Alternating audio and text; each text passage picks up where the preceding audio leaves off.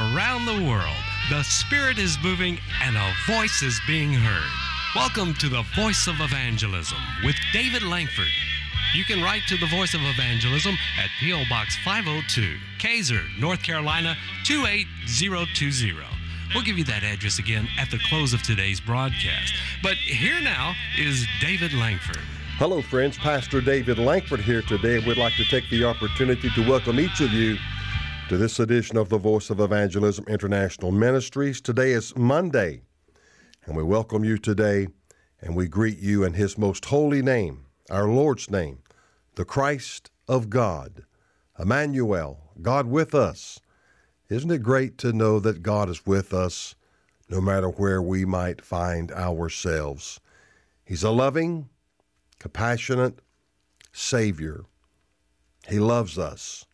He died for us. I've been praying and asking God where to take me in the next series in ministry teaching, and I believe we're going to start in Romans chapter five, chapters five, six, and seven, to try to help everyone understand salvation is bought and paid for by the blood of Jesus Christ. There is nothing, nothing in this world, nothing whatsoever that can atone for sin but the blood of Jesus Christ. Solely the blood of the Lamb.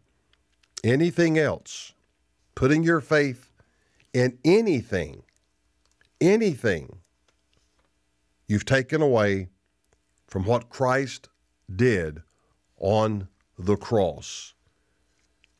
And there, regrettably, are those who do that today. They put emphasis on this, they put emphasis on that.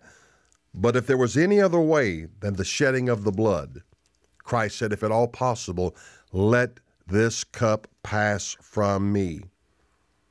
And so in Romans five and one, Paul said, therefore, being justified by faith, we have peace with God through our Lord Jesus Christ. I want you to understand you are justified by your faith in what Jesus did. And if you believe, and I'm going to teach this as I begin to just elaborate on it a few moments today. If you believe, if you believe anything in your life that you've done, someone has done for you, anything that you are uh, believing in saved you, your faith is terribly misplaced.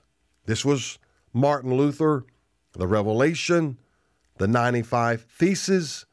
He nailed it to the church there in Germany, and he became a Protestant. The, we, we get the root word is protest. Martin Luther protested. He protested. Then that's where we get the name Protestants, because we protested against Catholicism. And there's something else I've learned about that, because she's the mother of harlots. She's the mother of harlots. I find many people, if they are not careful, because they've been in Catholicism, a bunch of rules, this, that, this, that, and another, you'll fall back into the same thing under the auspices of Protestantism. But you're doing the same thing that you would have done or were doing in Catholicism. The Catholics teach if you're not water baptized or christened, you're not saved. There are those in Protestantism who teach the same thing. Then the shedding of Christ's blood was in vain. It takes the blood to atone for soul. And it is a metaphor, it is a Hebrewism, it is a symbolic. Revelation one five, unto him that washed us from our sins in his own blood.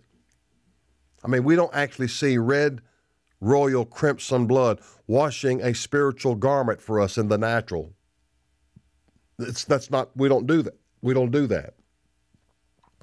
That is symbolic. Having our, our wedding garments laundered, washed in the blood of the Lamb. I really believe after the Spirit has been, I believe, directing me to teach that you're going to really enjoy, because chapters six and seven of Romans is very hard. It's, it addresses the entirety of the flesh, and that certainly makes people very, very, very uncomfortable. I want to remind you of our weekly television program each Tuesday night at ten p.m., each Saturday afternoon at three p.m. on Christian Television Network. That's channel three seventy-six on Direct Television. That's channel two sixty-seven on The Dish Network. Again, each Tuesday night at ten p.m., each Saturday evening at three p.m. Direct Television, channel three seventy-six, The Dish Network, channel two sixty-seven. Now, in about uh, two or three more months, we're going to cancel the Saturday evening program. We're encouraging everyone to D V R. Make sure you get the program. And then we're going to go, we believe, trusting God for another open door on a large, large cable network here in the United States where we can reach one hundred million homes. And as I was in prayer this morning, I reminded God, it's all about souls. He knows that, but I want him to know that my heart is in winning souls for Jesus, the Lord's Christ. So that's that's that's the that's the goal. The money that we're spending on Saturdays, we're going to apply back to another network. I'm believing before it's said and done, God will help me to get the message, inundate the tr- the, the, the the world right now, because there's a famine of the Word of God. There's a famine of God's Word. When it comes to television ministry, you hardly ever hear a preacher even use a Bible verse. They're all life coaches, make you feel good, help you to get through life. Listen, that's what A A A does for people. Jesus transforms people by the power of his precious blood, and that's what the Voice of Evangelism is all about. So again, like I said, after about uh, four months, we'll do away with the Tuesday afternoon program. We're just trying to get uh, visibility, I reckon would be the word, that people can see and hear us. And then once they get locked in, uh, then we'll move on to another another station. And also, those of you who cannot get the T V ministry, the following week, we'll be posting our T V programs on our website. So those of you who are not able to get us, Uh, we're going to be putting up the next week's program uh, or putting the existing week up the following week on our internet website through YouTube. So you'll be able to see it. There'll just be a one-week delay in the process. Amen. We're soon going to be closing out on our teaching, Preparing for the Darkness. And uh, before we get into that today, I want to play a very, very, very simple, you might say humble, contrite, and meek song. It's by the Tribute Quartet. In my personal opinion, the man singing is not a great singer. He's a good singer, but not a great singer. But what I, I, I feel in this song is truth, truth, and simplicity. And that, my friend, is what we need to get back to in this hour, is truth and simplicity. Listen to the words of the song by the Tribute Quartet entitled, I Call It Home.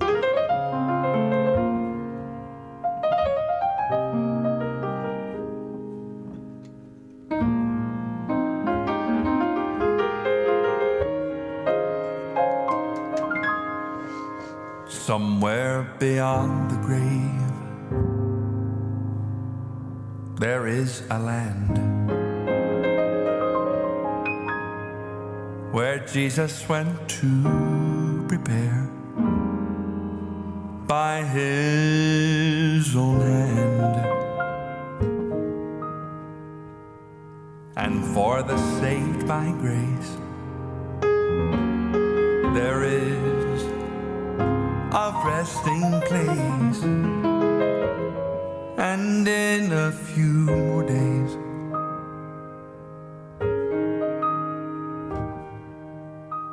well, it will be mine.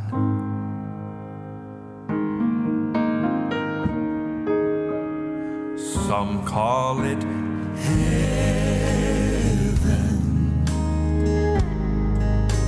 I call it home. Some call it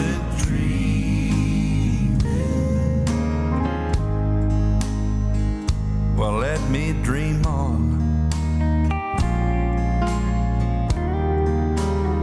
Some call it paradise, somewhere beyond the skies. Some call it heaven, I just call it home.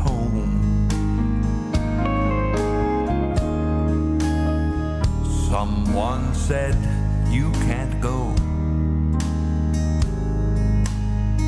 Now back home again, and things will never, never be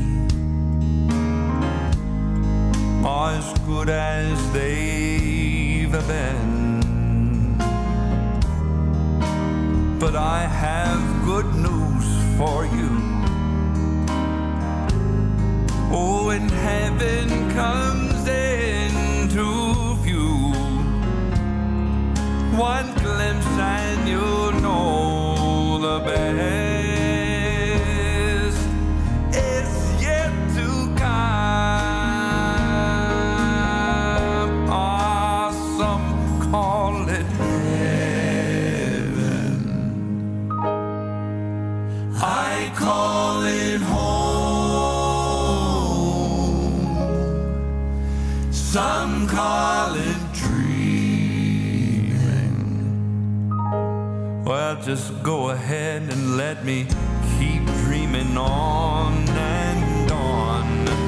Some call it paradise, somewhere beyond the skies. Some call it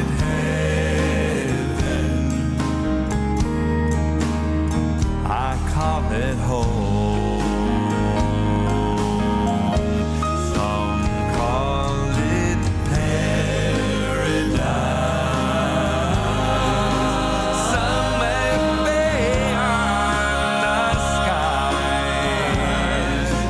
Some call it heaven. Oh, but I call it home.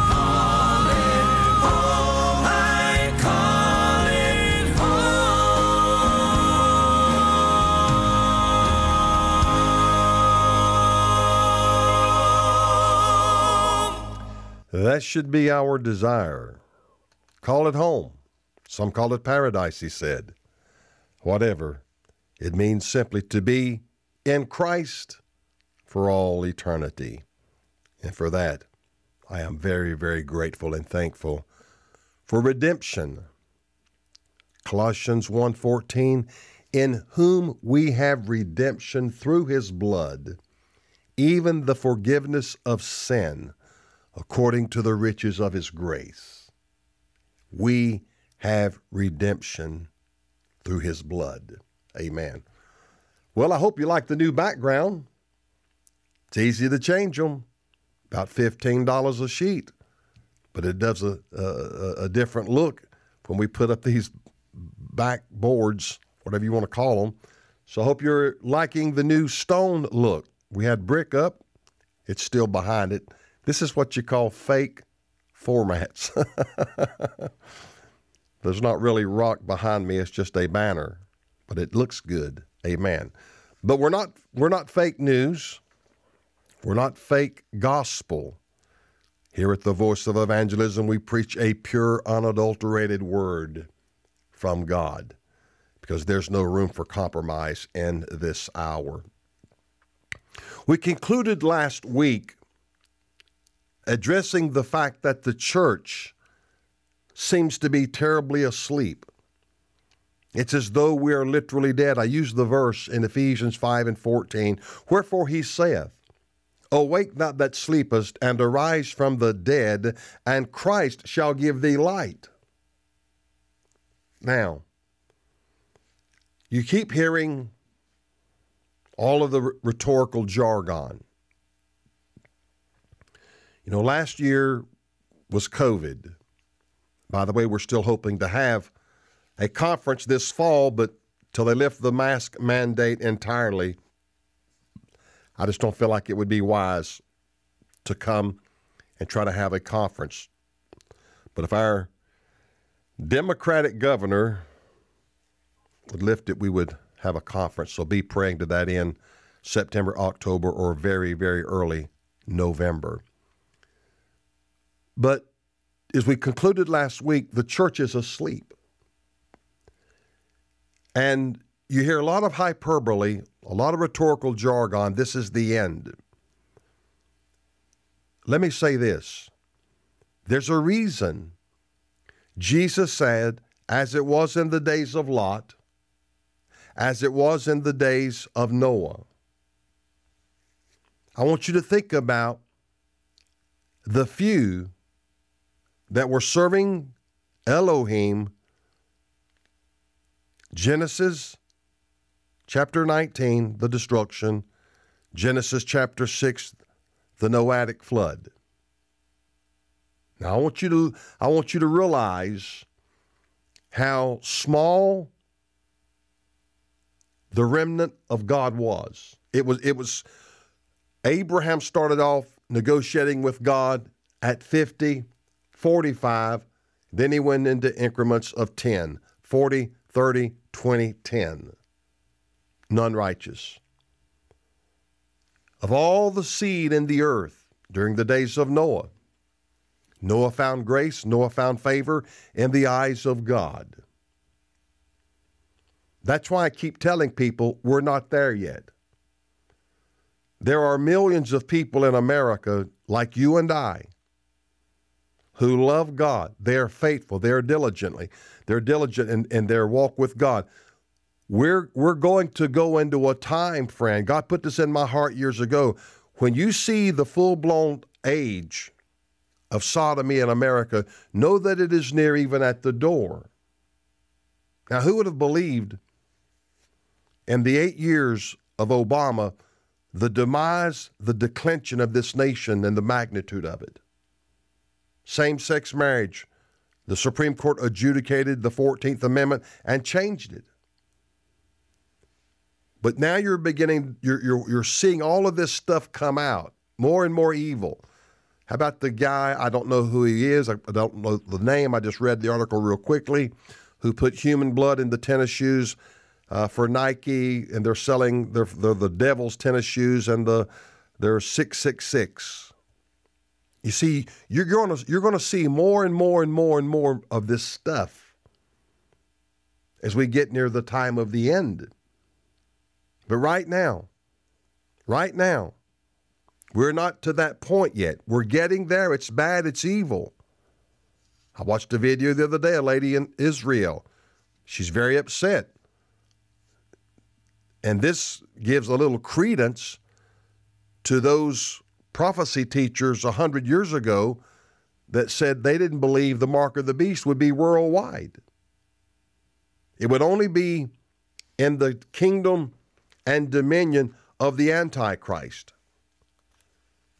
And so those prophecy teachers a hundred years ago, seventy-five years ago, there were those who taught that the mark of the beast would be a limited area, specifically that where the Antichrist will rule and reign. And they took that from Genesis, uh, excuse me, Revelation chapter sixteen, verse ten, and the fifth angel poured out his vial upon the seed of the beast, and his kingdom was full of darkness, and they gnawed their tongues for pain. And there were those who taught a limited parameter of the Antichrist and the mark of the beast. Because we know, according to Daniel chapter eleven, beginning around verse forty-one, forty-two, the king of the, the, the, the north is going to push against him. So he won't be ruling the entire world, because if he did, why does he have an opposition? Why is he facing other military might and power trying to overthrow him? See? So there is a little bit of justifiable reasoning concerning the Antichrist and his kingdom, and the and those saying he will not rule the entire world. See? But again, Genesis, uh, excuse me, Daniel eleven forty-four. But tidings out of the east and out of the north shall trouble him. So he doesn't control them, because if he did, they wouldn't be coming against him to oppose him, some other military might.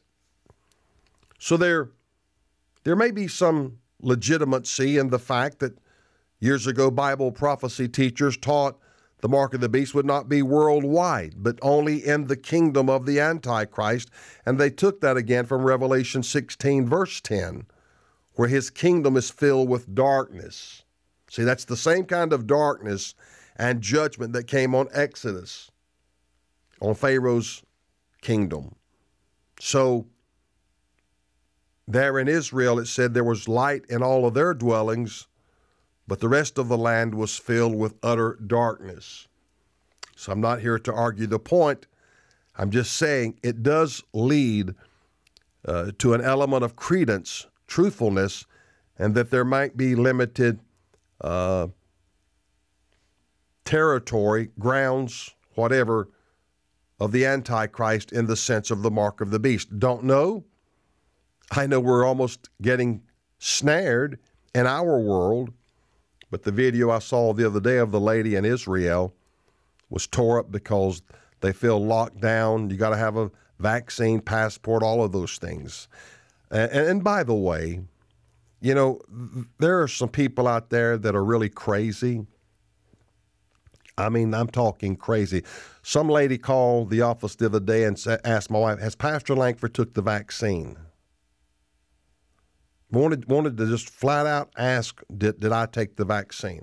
All right, look at me closely. Watch me. I have not taken the vaccine. I will not take the vaccine. They will put a bullet in my head before I take the vaccine.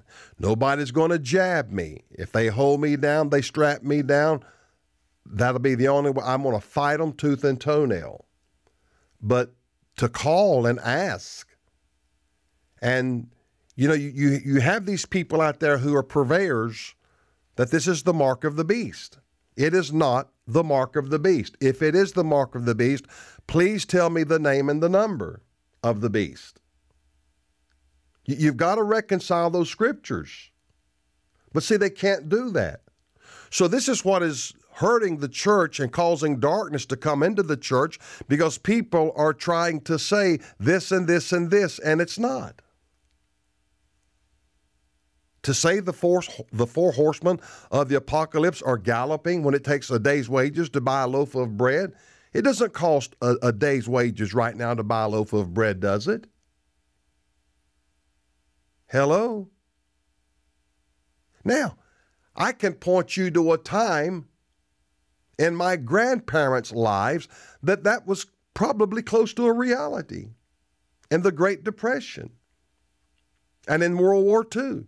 Food stamps, uh, I, I should say rationing stamps for food, certain foods, shoes, gas. I remember my grandma showing me this, the stamps, rationing stamps for certain things. Folks, it's been eighty years ago. Everybody is, is so full of hyperbole. I read just the other day, Drudge Report. Don't worry about asteroids hitting the earth for another hundred years at least. And they identified one of the asteroids as Apophis. We've been told Apophis is going to strike the earth twenty twenty-nine. There, there, there is so much being said, it disturbs me. And that's why I told you, when Trump was not reelected, I learned something about myself. I, I say this to everyone, and I try to practice what I preach. Do not go through something and not learn anything from it. If you do, pardon my crass expression, but you're stupid. If you go through a grievous ordeal and you don't learn anything from it, there's something wrong with you. Don't go through something and not aggregate, collectively learn, and draw from that so it doesn't happen again. See, that, that's what I learned about myself, because I too wanted Donald J. Trump to be reelected. Oh, how badly I wanted that. And you had all these guys prophesying that, and women prophesying that. Well, today's April the nineteenth, and Donald Trump's not in the White House yet, because it's not going to happen. I don't say that to be ugly. I don't say that to be demeaning. I, I'm, I'm preaching to myself.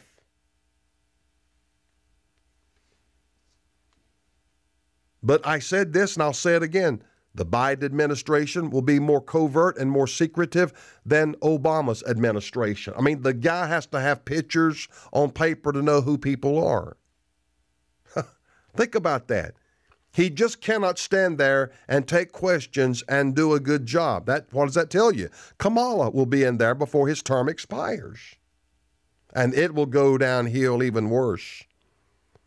I'm trying to preach and teach and keep us all in a balanced dietary program of God's Word, trying to keep you pragmatic concerning the time of the end, what's going on. I, I don't want you out here in, in, in, a, in a frivolous storm of hyperbole concerning Bible prophecy.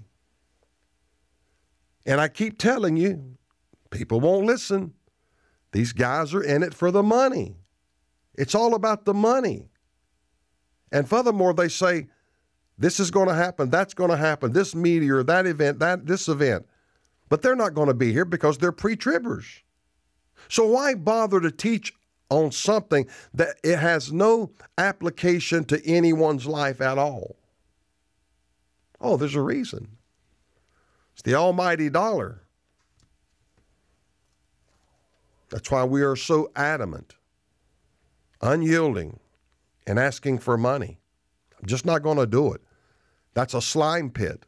That is a slime pit, and I'm not going to go there.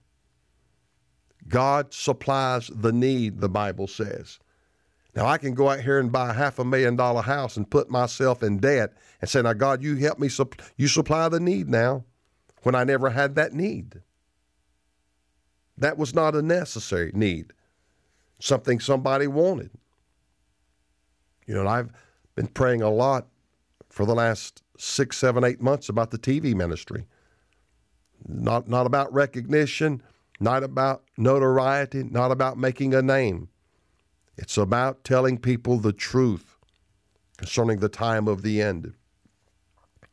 So in Ephesians five and fourteen, Paul says, wherefore he saith, awake thou that sleepest, arise from the dead, and Christ shall give thee light. That tells me the Holy Spirit of God is going to come upon the body of Christ, and that the latter glory will be greater than the former glory. But the church has to awaken. Can I ask you a question? Do you believe the church is truly awakened right now? I read last week where church membership is down fifty percent. fifty percent. Now you're getting into the part where Paul said, that day shall not come, the coming of our Lord Jesus Christ, our gathering together unto him. Second Thessalonians one, one, excuse me, Second Thessalonians chapter two, verse one. Then he says in verse three, let no man deceive you by any means, for that day shall not come. What day shall not come? Verse one, the coming of our Lord Jesus Christ, and our gathering together unto him. He said that day's not going to come, except there come a falling away first, and that man of sin be revealed, the son of perdition. Now listen to what I'm saying. There must come a falling away. COVID may have been one of the implements used to get people off track. Whether I'm able to go to church or not does not affect my my prayer life. I pray no matter what. I read no matter what. I fast no matter what. Whether I had a church to go to or not, it's not going to deter my love, my devotion, my discipleship to Christ my Lord. No, sir. Matter of fact, I get more in my prayer closet many times than I've gotten at churches, because nobody's praying and fasting and seeking God for a Holy Ghost service when they get there. They want the preacher to do all the labor. We just want to come in and, and, and, and give us, you know, fluff and stuff, cotton candy, ice cream, all of these flippant, worthless things. But when I go to church, I expect for God to show up and for God to move. I don't want a form of godliness and denying the power thereof. If you're sitting in a church where the Holy Ghost never moves, you got issues in the church. So the church right now is asleep. But I believe a great awakening is coming. And as I said in the beginning of this program, when Jesus came, comes, he told us it would be as it were in the days of Noah, as it were in the days of Lot. You might say there was one family saved in Genesis six, another family saved in Genesis nineteen. Lot, his two daughters. Noah, him and his wife, three sons and three daughter-in-laws. Eight souls were saved. That's not a whole lot, is it? But I believe the church, the body of Christ, can change the course of a nation, of a government, of anything, if we press in and we seek God. If we do not press in, if we do not press in and seek God, we're never going to see what we should see. Reminds me of the, the, the man during Katrina. He's a Christian. He's a believer. And the flood water has risen. He's gone up into the attic. Now he's on the roof. Somebody comes by in a little boat. Get in. He said, no, no, God's going to save me. Guy goes on. Water's rising up higher on the roof. Somebody came by in another boat. Get in. He said, no, he said, God will save me. Okay, and the guy rode on. Water's almost to the peak of the roof. Helicopter comes. They holler out from the helicopter and the megaphone, take hold of the rope. No, God will save me. Helicopter flies off. Guess what happens to the man? He drowns. He dies. And when he got to heaven, you know what he asked the Lord? He said, Lord, I thought you were going to save me. I thought you were going to deliver me. He said, I tried. I sent two boats and a helicopter. You wouldn't get on any of them. See, that, that that's the cynicism of people. What do you want God to do? Like Elijah, send down a chariot of horses and the fire and, and, and, and put your little self in that and take you off? God sent two boats and a helicopter. And the man says, I thought you were going to save me. God, my friend, will do things you cannot imagine. And he'll do it sometime. It is so simple.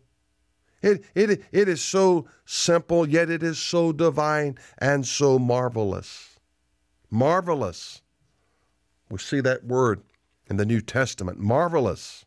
Marvelous light, Peter said. So I'm trying to get you to understand there are a lot of things that are taking place that are mere signs, indicators, telling us all the lateness of the hour, how short time is in essence. The older you get, the, the shorter time is. You see the brevity of life. You, you see it. You live it. Seems just like yesterday I was in high school. Now I'm in my sixties. Where did it go? Time is passing by quickly. And the church, because preachers will not preach with conviction. You know, I, I prayed this morning. God help me to preach and teach with great compassion, yet season it with conviction. Or let me, I, I said, let me preach with conviction, but let it be seasoned with compassion. Compassion.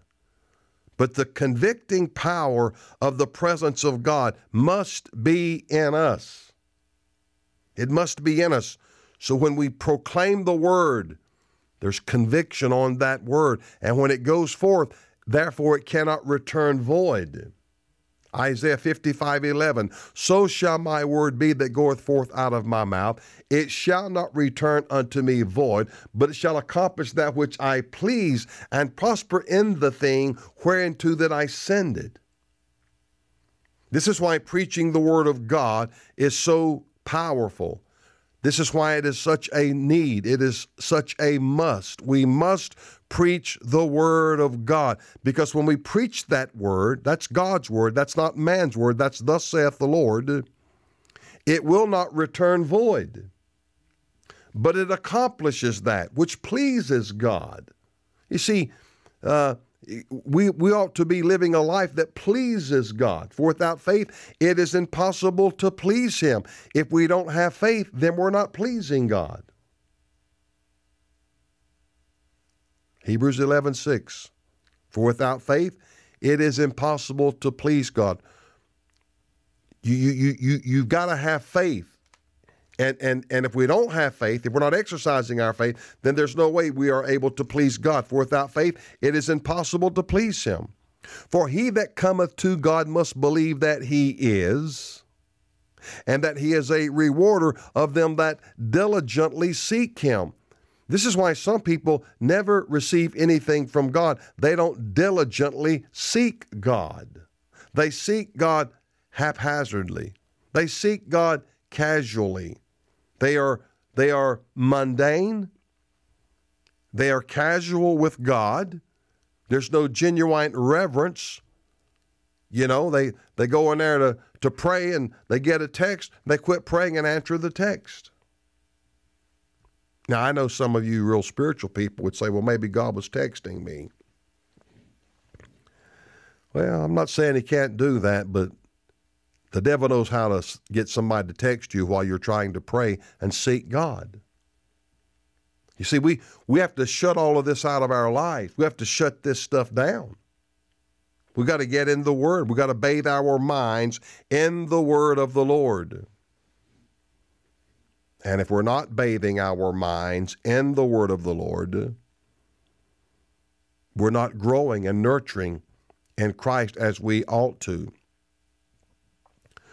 So the church, because of preachers' failure to preach a pure word, the church has gone asleep. There's no doubt about it. We're in the Laodicean church age, church dispensation. You got a lot of people, folks, that say they're Christian, but they're neither cold nor hot. They're lukewarm. But see, to be lukewarm means you're lost. Well, now, wait a minute. No. Jesus said in Revelation three fifteen, sixteen, I know thy works, thou art neither cold nor hot. I would thou wert cold or hot. So then, because thou art lukewarm and neither cold nor hot, I will spew thee out of my mouth. See, God's not going to receive, neither will he accept lukewarmness, tepidness, indifference, backsliders. God's not, God's not going to be a part of that. He's just not going to do it. Yet people want to bring God down when God is trying to bring us up. He's trying to bring us up into the heavenlies and be seated with him in his Son, Christ Jesus. But You cannot lift up carnality into the spirit, the kingdom of God. It won't work. It can't happen. Uh, the, the, lately, it's just been rolling and boiling in my spirit. We are spiritual beings having human experiences. God showed me that twenty, twenty-five years ago. And lately, he's been reinforcing that in my mind. And there'll be those who say, well, I disagree with that. Well, to prove that you're wrong, was Jesus a human being or a spiritual being? He was a spiritual being, but he became human to understand human experiences so he could be my and your high priest and understand everything that we go through. There's nothing he does not understand. That's why Hebrews four fifteen says, for we have not an high priest which, which cannot be touched with the feelings of our infirmities, but was in all points tempted like as we are, yet without sin. So he, Christ, is a spiritual being. He needs to have a human experience to understand every one of us. So he comes and he's incarnated, the incarnate Christ made flesh, to understand David Lankford. And when I pray and I say to the Father, you know my heart. I didn't mean to say that. I didn't mean to do that. I didn't mean to go there. Jesus, as our mediator and advocate, understands exactly what I'm saying. Why? He was in all points tempted like we are, yet without sin. He did not sin. He was not a sinner. He was God, but he took on the form of a man. So when I have a bad thought, Christ knows what that means. I have a bad feeling. I have a bad emotion. I didn't want it. I didn't desire it. It was a fiery dart from hell. So Jesus fully understands that. Thus, he's able to extremely, greatly, magnificently intercede for every one of us. He says to the Father, I know, I understand. I not only sympathize, I empathize. I put myself in their place. That's what he did when he came to the earth. He put himself in your place. Did he not take your place on the cross? He paid sin's debt for you. You were lost. I was lost. I was backslidden, away from God. Jesus took on the form of a man so that he could fully understand. And then when we pray and we say, oh God, Father, in Jesus' name, you know my heart. You know my soul. You, you know I didn't mean to go there. You know I didn't mean to do that. The Father is forced to understand through the Son. I hope you get this today. God understands loneliness. Jesus knew what it meant to be alone. He, he, he knew every pain, every, every, everything that a human being goes through. He knows what it means to fast for forty days and never eat a bite of food. God does not need food for sustenance. But as a man, he needed that. We, we don't understand. I'm telling you, we don't understand who God is, and, and we've quit trying to understand. You know, when the Nicene Council tried to define God, they got into grave trouble. You can't define God, but you can walk with God and understand more about God. You, you can get close to God and, and understand his deity, his majesty. You can also understand his feelings towards us. I, I, one, one of the great things that God did, he created a type of a family.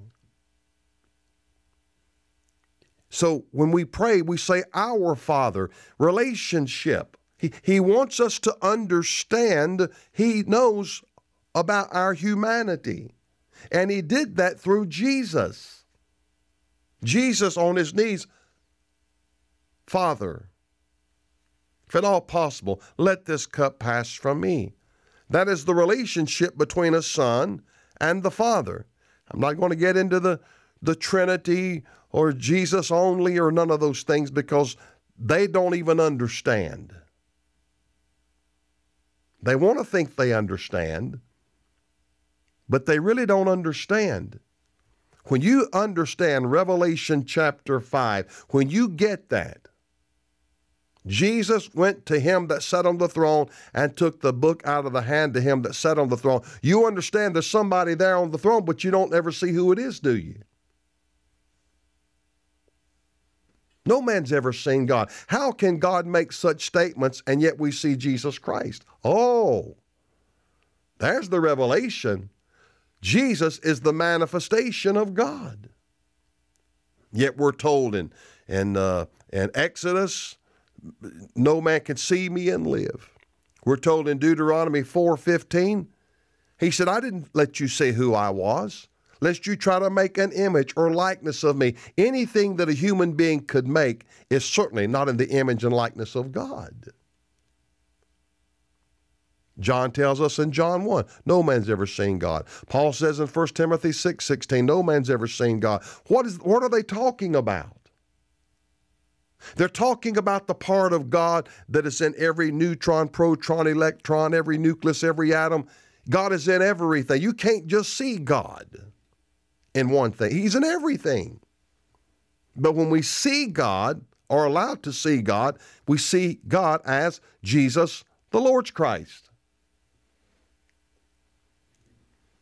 And as, and as you press in in your walk with God, the revelation, the knowledge, the understanding, it, it grows exponentially. You, you, you begin to understand there's more to this than I've been taught. There's more to this than people really want me to know.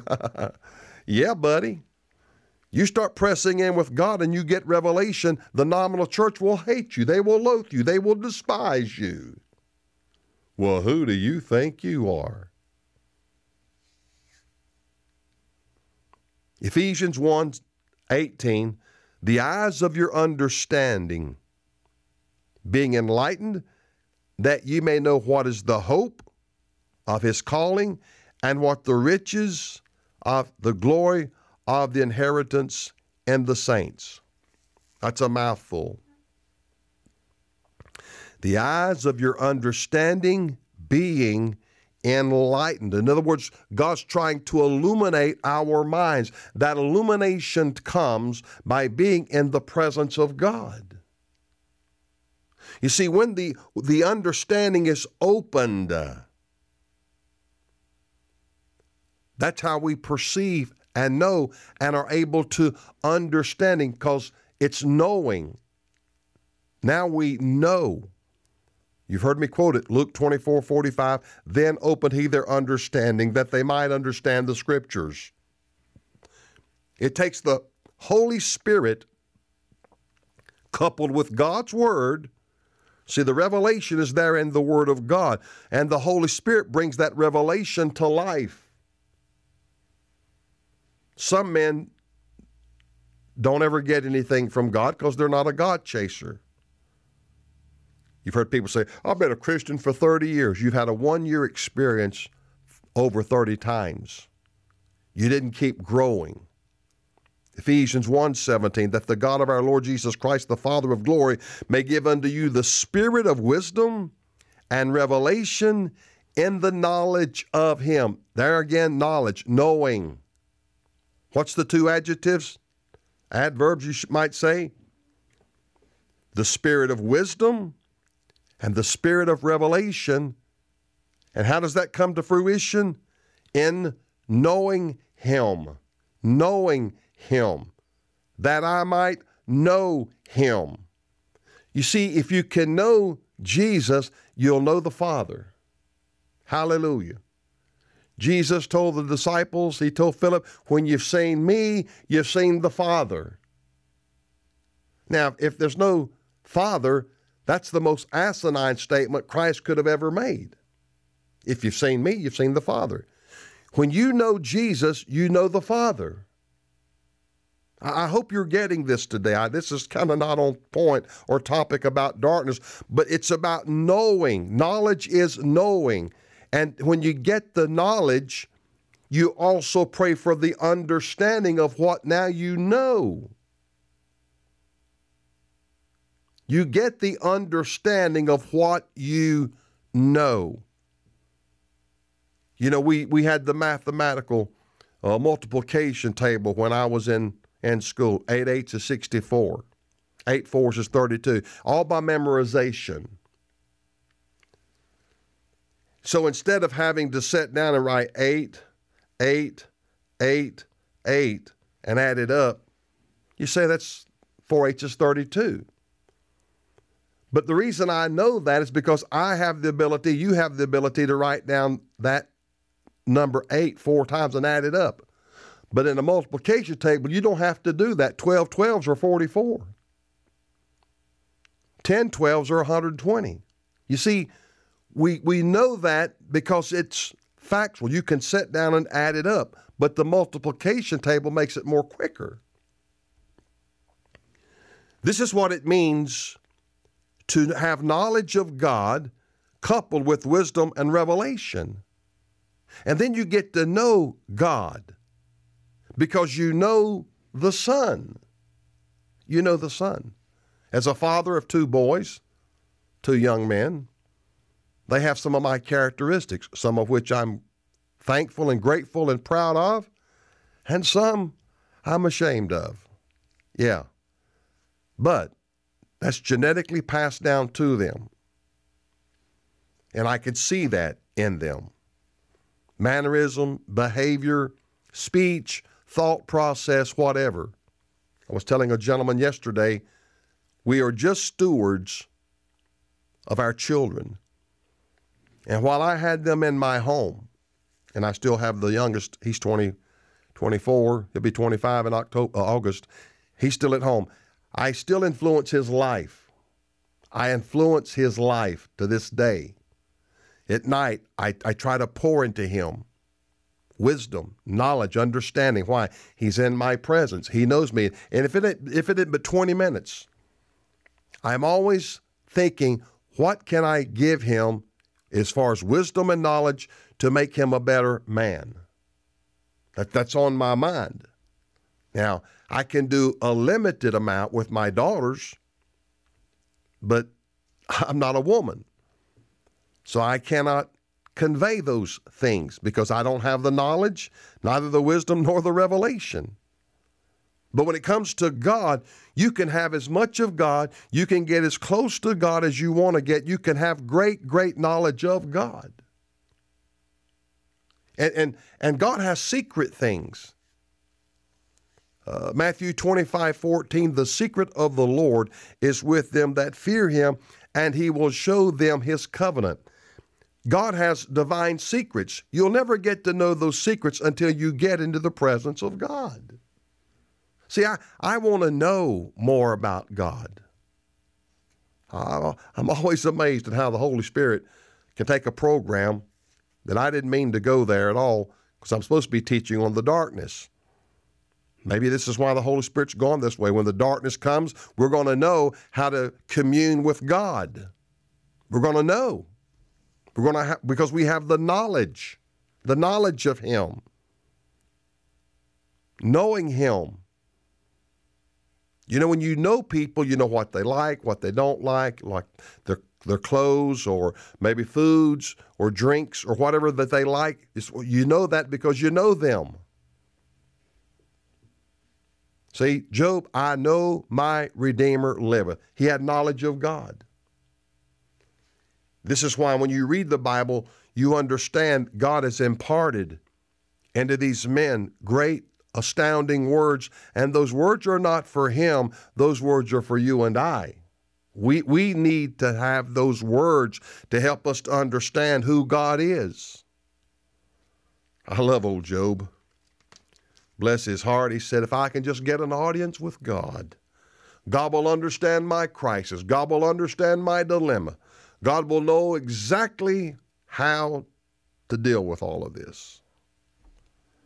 And he finally got his audience with God. And boy, did God crack the whip. And he says things to Job like, "Where were you when I created the foundations of the earth? If thou hast understanding, declare it unto me. Where were you when I made everything out of nothing, Job?" You know, finally, Job, the light goes off, and Job says, I, I think I've said too much. I believe I'll put my hand over my mouth, and I have already overspoken because I don't have a clue what I'm talking about. See, sometimes we think we know what we're talking about, but we, at the end of the day, we don't know. Gird up now thy loins like a man, for I will demand of thee, and answer thou me. Where was thou when I laid the foundations of the earth? Where were you, Job? Declare if thou hast understanding. But see, through Job's dilemma crisis, he, he come to know, he come to understand these things. But oh yeah, God, God put him in his place. He said in Job thirty-eight two, "Who is this that darkeneth counsel by words without knowledge, without knowing?" See, we do that. God understands that. That's why he, he and he only understands that through his son Jesus. Because Jesus feels our weaknesses, our fragility, our infirmities. And so when God says to Job out of the whirlwind, "Who is this that darkeneth counsel by words without knowledge?" Hey, pal, how is it you think you can actually darken my counsel? You cast shadow on me, God, Elohim. You, you don't like the way I run things? Well, what an amazing, amazing God we serve. And to think we can know him. Philippians three, that I might know him in the power of his resurrection, that I might know him in sufferings. You hear anybody preach to know God through, by, and in suffering? Oh, no. God's a good God. He just wants to bless, bless, bless, bless, bless. Well, then why, why does Paul say that? Why does Paul say that he might know him in sufferings? Because if you follow Christ, there will be times of suffering. Philippians three ten, that I may know him and the power of his resurrection and the fellowship of his sufferings. God bless you. I'll see you tomorrow in the Lord Jesus Christ. The Voice of Evangelism with David Lankford is brought to you by the faithful listeners and supporters throughout America. If you're looking for an uncompromising message, we invite you to tune in each week to the Voice of Evangelism. For more information, write to the Voice of Evangelism at P O. Box five oh two, Keyser, North Carolina, two eight zero two zero. That's P O. Box five oh two, Keyser, North Carolina, two eight zero two zero.